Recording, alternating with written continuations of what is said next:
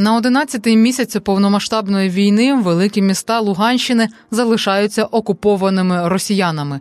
Майже знищений Сєвєродонецьк, Лисичанськ, Рубіжне у кризовій ситуації. Комунікацій немає, люди замерзають. Днями до захопленого Лисичанська російські загарбники закрили в'їзд для цивільних, пропускають лише тих, у яких місцева реєстрація. Анна все життя прожила у Лисичанську, працювала в лікарні стоматологом. Вона пам'ятає війну 2014-го, коли так звані ополченці захопили на кілька місяців її місто. Як їй погрожували співробітники здати ворогу за проукраїнську позицію, як допомагала українським військовим, та як повномасштабна війна 2022 року змусила полишити рідне місто у подкасті Дарії Бурої та агенції Бітюк Медіа вижити. Я все життя жила в Лисичанську, ну тільки ті роки, коли навчалася в Донецьку. П'ять років я навчалася в Донецькому медичному університеті. Жила собі, так сказати. В мене є брат, ще який живе зараз у селі Дава лікар, теж травматолог, який жив до 14 року у Донецьку, був теж за відділенням травматологічного травматології. Теж е, все залишилось там і будинок, і життя, і мої племінники два вже 9 років, не знають, що таке домівка своя. Потім повернулася до Лисичанська і почала працювати в е, міській поліклініці, так і працювала по 24 лютого, і після ще місяць я намагалася ми працювати, коли вже були обстріли. Не до всіх ще доходило, що йде війна. 14 з 14 по 22. Ну я вам скажу так: навіть ми, коли жили там, і де 30 кілометрів від нас було вже ЛНР, Первомайськ. Е, тобто нас е, деокупація пройшла, а вже золоте, гірська громада. А 30 кілометрів Первомайську вже не було деокупації. Там люди жили е, під Ленеєрією, так скажемо. Да? І в 14-му я познайомила, в 15-му я 14-15 рок ми допомагали як волонтерський центр. У нас був ми, коли почалася уже пройшла деокупація, то ми е, організували волонтерський центр, який допомагав трохи допомагали переселенцям. Ми не багато їм допомагали. Ми допомагали військовим. Тобто ми працювали з військовими. У нас були ми пліли свідки, розвозили передачі по передовій е, займалися. Я лікувала зуби, бо, на жаль, не всі лікарі хотіли лікувати зуби військовим українським. Це була така взагалі історія про те, як це бути українським на Донбасі. Е, я вам розповім такі дві історії. Е, коли, ну, по-перше, було так знаєте, цікаво, бо 9 травня я була у Львові. Я була в санаторії в Моршині, виїхала. 9 травня я була у Львові, 11 травня я була в Донецьку. Це був останній раз, коли я була, бачила Донецьк. Це було абсолютно пусте місто, не було ні машин, ні, нікого, нічого. Мене брат привіз на автовокзал, щоб їхати додому. І мені е, касір каже, автобус вже уїхав. Я кажу, ну там буде через півгодини, через годину. Вона мені каже, не факт. Якщо що, доганяйте той. І ми на машині догнали автобус, я, ну, мій брат пересадив, я приїхала в Лисичанськ. Я бачила в той час Бахмут, ну тоді він був ще Артемівськ.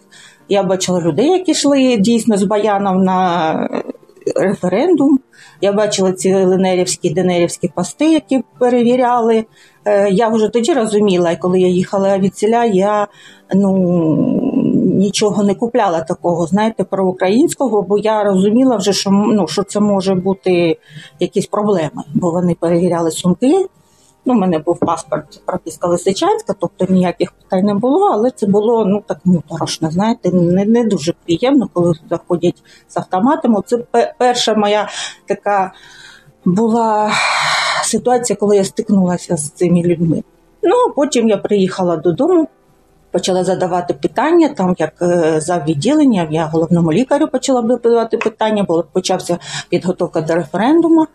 Я стала задавати питання, і мені депутати міського міської ради кажуть: ну будемо як то договарюватися. Тобто вони були в курсі. Вони були в курсі, і народні депутати, які були там, наші Бойко, Дунаєв, вони були в курсі цих цих питань, бо вони це все роздмухували. Е, це було ясно. І після цього почалась, так сказати, ситуація, коли після референдуму ми почали, почали жити якось. Я своїх поглядів не не, не приховувала, так скажемо, але 90% нашої поліклініки дуже чекали Росію, дуже чекали. Вони Росію чекали. Вони вони ЛНР для них було ну такий переходний період. Тобто вони казали, так, ну це таке. Ми от завтра-завтра будемо всі в Росії заживемо класно. Тобто, все, жизнь удалась. Ну, дійшло до того, що мені моя медична сестра приходить і каже, Анна Вікторовна, ви б якось більш так е, обережніше, бо вас хочуть здати вже на підвал співробітники.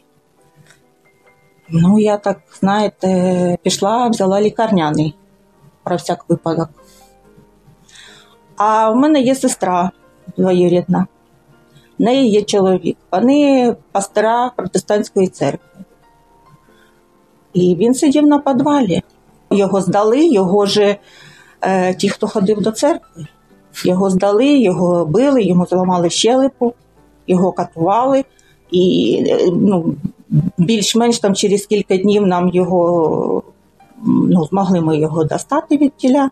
Це була мозговий такий був у нас е, відомий там бойовик. Це він сидів у нього на підвалі, і він тоді виїхав з дітьми. Вони виїхали. Ми їх ну, відправили. А я з сестрою залишилась. Моя мама виїхала, і ми залишились там. І коли вже 24 Е, липня нас е, було ну, зайшли зайшли українські війська, то я вам скажу так: е, ну нас обстрілювали тоді 5 днів. Це було там визволення. Ну це було страшно. Ми живемо там на ну, посілок, якби воно так котечний далі від міста. І ми чули там всі вибухи, але до нас не не долетіло. Не до не догриміло, не долетіло. Ми якось так пересиділи це.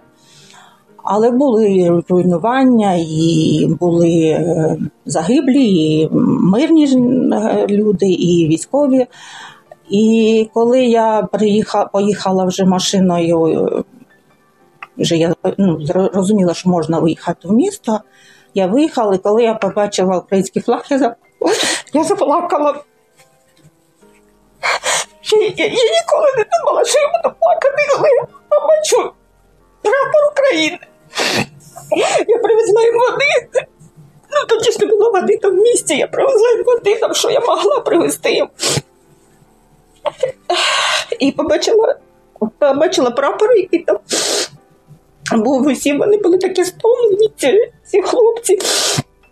Тобто, я не знаю, ну, для, це, для мене це було все. Після цього ми там ну, були активісти, люди, які були такі, як моїх поглядів, і ми зробили цей Лисичанський волонтерський центр, де ми допомагали військовим. Багато хлопців приїжджало до нас, ну що могли. Аня, а уточнення по ем, колегам, по тим е, громадянам, які погрожували Ніяк. здати. Вони Ніяк. як повели себе, коли знов Україна е, повернулась? скрижетали зубами. Я ж вам кажу, приходять люди, військові, лікувати зуб.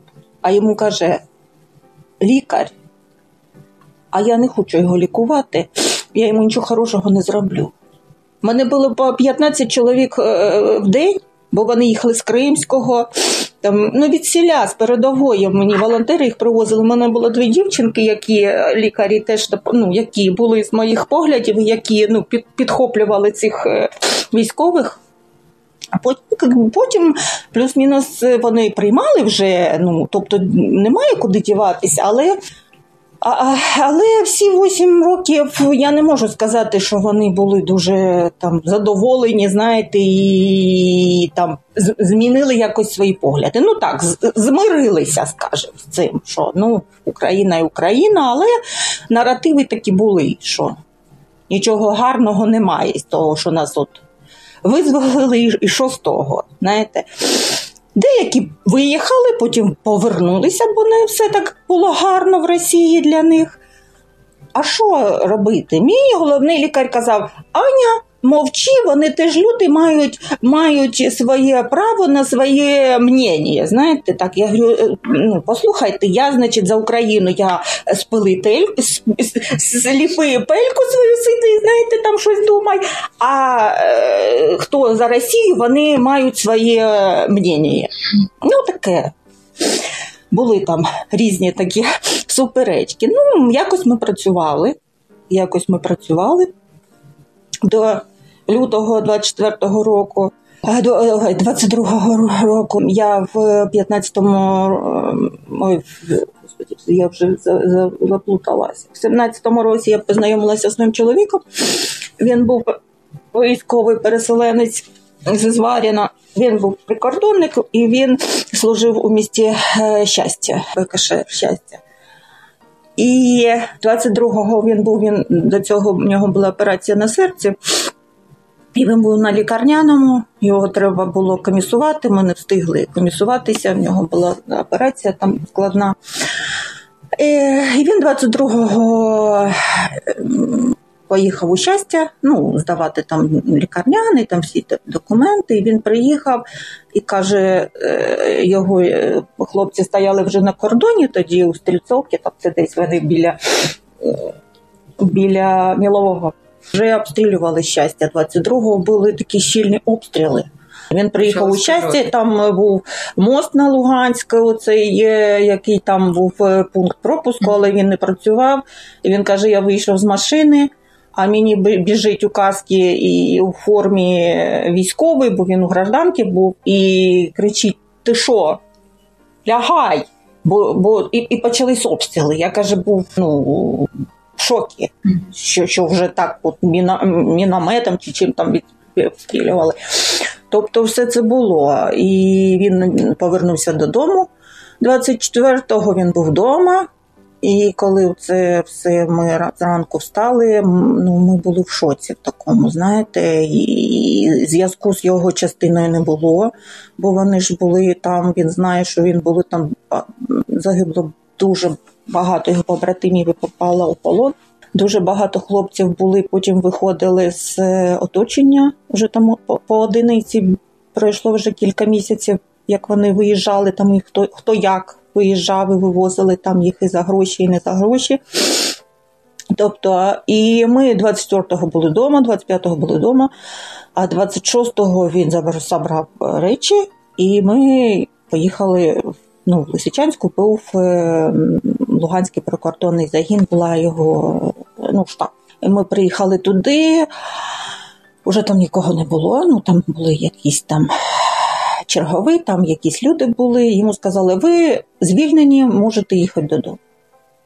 Ми повернулися додому. Ще він просидів два чи три тижні, я вже не пам'ятаю. Е, ми почали волонтерити, розвозити ліки, розвозити речі, допомагати там, кому треба було кудись переїхати, виїхати, там бабусі, дідусі. Е, я стала е, штаб у нас був при лікарні волонтерській, ну, почала там якось організовувати там якісь питання.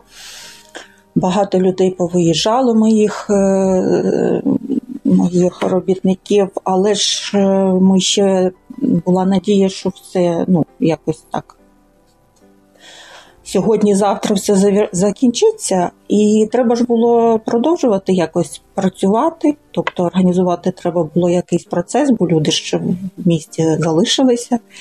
Я думала, там ну будуть зараз там бойові дії там на Донбасі, знаєте, буде загострення, там по лінії розмежування, там ну, можливо, якісь там дії. Але того, що сталося, я не могла навіть уявити. І ми працювали, ну не всі, там дві-три медсестри і два-три лікаря. Ми виходили і працювали. Були вже обстріли, були вже і попадання, і в лікарню прилетіло до нас. Ну, Ми працювали ще, приймали людей. Ми привикли в 14-му, що якщо обстрілюють, то це десь близько. Е, розумієте? Ну, тобто якісь там кілометри. І для мене було дивно, що от тоді я почала чоловіка питати, як це. Він тож каже, ну це ж дальнобойна артилерія плюс авіація, що воно прилітає во всі частини е, України. Тобто я не могла розуміти, що ну, на, на, наскільки масштабно це все. Бо я ж розумію, що ж, ж вони не дійшли до Северодонецька. Вони до під Северодонецьком вже були. Я лікувала хлопців, вони стояли перед Северодонецьком. Це був уже кінець березня. От так. Тобто, ну, доволі швидко вони просунулися до Сєвєродонецька, потім вже такі більш тривалі бої за Сєвєродонецьк і Лисичанськ вже були ну, кілька місяців. І 20 березня мій чоловік йому позвонили з частини, що він треба йому прибути для несення служби. Він зібрався, ми побули з дитиною 3-4 дні. Потім він, коли пішов служити, потім з'їздив в Сєвєродонецьк, приїхав і сказав, мабуть, збирайтеся і виїжджайте, бо я бачу, що нам буде все погано. Тобто вже в березні було видно по Сєвєродонецьку, які там ну, прильоти і були вже руйнування там і ну, і частного сектора, і домівок всього. Ну і ми зібрали речі, кота, сіли на машину, виїхали за Лисичанський, моя машина зламалась. І благо, що ми їхали з моєю сестрою, яку евакуювали ну, християнська церква, вони організовували. Вони, до речі, дуже багато допомагали, і дуже багато людей евакуйовували і їздили до останнього, як тільки було можна, і навіть зараз допомагають. Є люди, які залишились в Луганську, і вони приїжджають в Лисичанськ і привозять там, хто там є, там їжу, там свічки, ну, ну що можуть. От. І е, машина моя зламалася, ми пересіли на буса, в якому вони їхали з сумкою. Е, машину залишили на трасі, поклали ключі рядом і поїхали. Ну, тобто так, ну потім потім уже там через якийсь час там мій чоловік її притягнув назад додому на тросі, потім на тросі перетягнув Дніпро. Ну, це вже така історія друга. Ну і все, він пішов воювати, він був попасній. А ми виїхали. Спочатку ми виїхали на Хмельниччину, були там у дитячому садочку жили, а потім уже переїхали в Львов, бо чоловіка перевели сюди на ротацію, і він знову попав у госпіталь, вже три чи чотири рази пролежав, бо в нього високий тиск і проблема з серцем. І зараз він ну, він служить тут, але зараз опять вони збираються їхати під Бахмут. Ну, а ми поки що з дитиною. Мій там дядько залишився з родиною зі своєю, він захотів виїжджати. Ми його уговарювали і просили, він залишився там, залишилися мої сусіди на на вулиці, які мені Е, прислали відео, і коли є зв'язок, вони переслали. Ну, сусіди мої туди їздили за речами, зняли, зняла, зняли мій будинок, який там розграбили, розтрощили, повибивали все, що можна, бо там вони жили корки, і все там, ну, взагалі там жах. Все по, по, по, по перевернуто, повибито, по розтягнуто, там навіть іграшки дитячі. Але виїхати, я вам скажу так, е, е, хто хотів виїхати, ті мало змогли виїхати.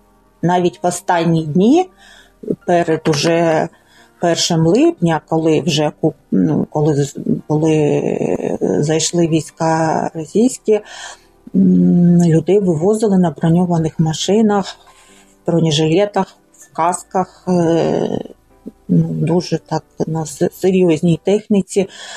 Тобто була змога виїхати. По тим відео, які я бачу там в наших яких чатах, е, ну, понищено не так, як там Попасна, не так, не так, як Рубіжне, але понищено. Навіть, мабуть, і Сєвєродонецьк більше понищений. Ну я не не можу зрівняти. Ну, ну, Та інформація, яка доходить, вона дуже така дозована і там ну, центральні вулиці там знімають, хтось там як заїжджає туди, але зараз там складно туди заїхати і виїхати від тіля. Це ж треба їхати через Росію, через Прибалтику, Польщу і потім заїжджати на територію України. І так же і назад.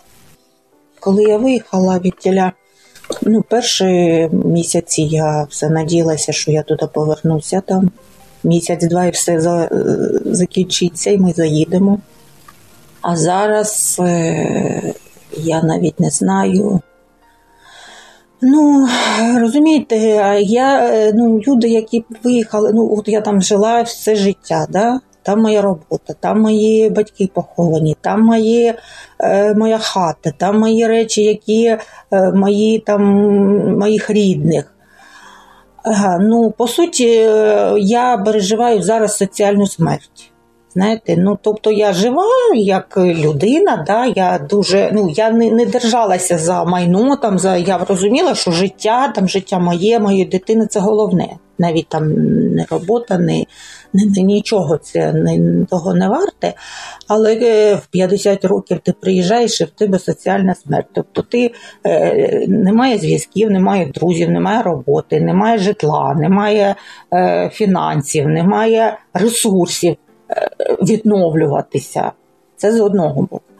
А з другого боку, повернутися туди, я розумію, що за 8 років е, було в 14-му там не такі були руйнування, і те, і то навіть не знесли то, що зруйнували. Там два дома знесли, які там були в аварійному стані. А це все стояло, і тебе кожен день ти їдеш, і воно тобі нагадує. Так там було пару таких. Да? А зараз я приїду і там все зруйновано.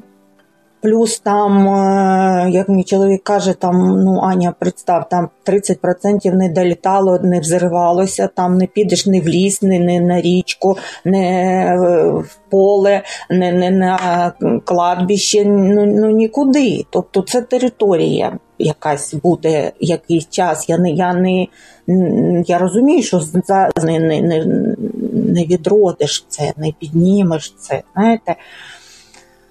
Е, Ну, тобто, це дуже таке питання, я не знаю. Я я не можу зараз сказати. Якщо б зараз було місто звільнене, я б, мабуть, тоді якось по-другому вирішувала, що мені вертатися. Але не знаю. Нам треба готуватися до важкого періоду. Я я в 14-му е, це казала і своїм там співробітникам розмовляла ну, могла там з друзями. Ми розмовляли, і я бачила по пацієнтам, які після приходили, ті, хто пройшли АТО. А зараз е, треба готуватися до того, що буде багато людей із психічним розладом, і з інвалідністю, і, і які з цією обостреною чувством справедливості. Це я за це думаю і кажу всім, що головне, щоб ми потім не відвертали очі від цих людей. Це буде саме страшне.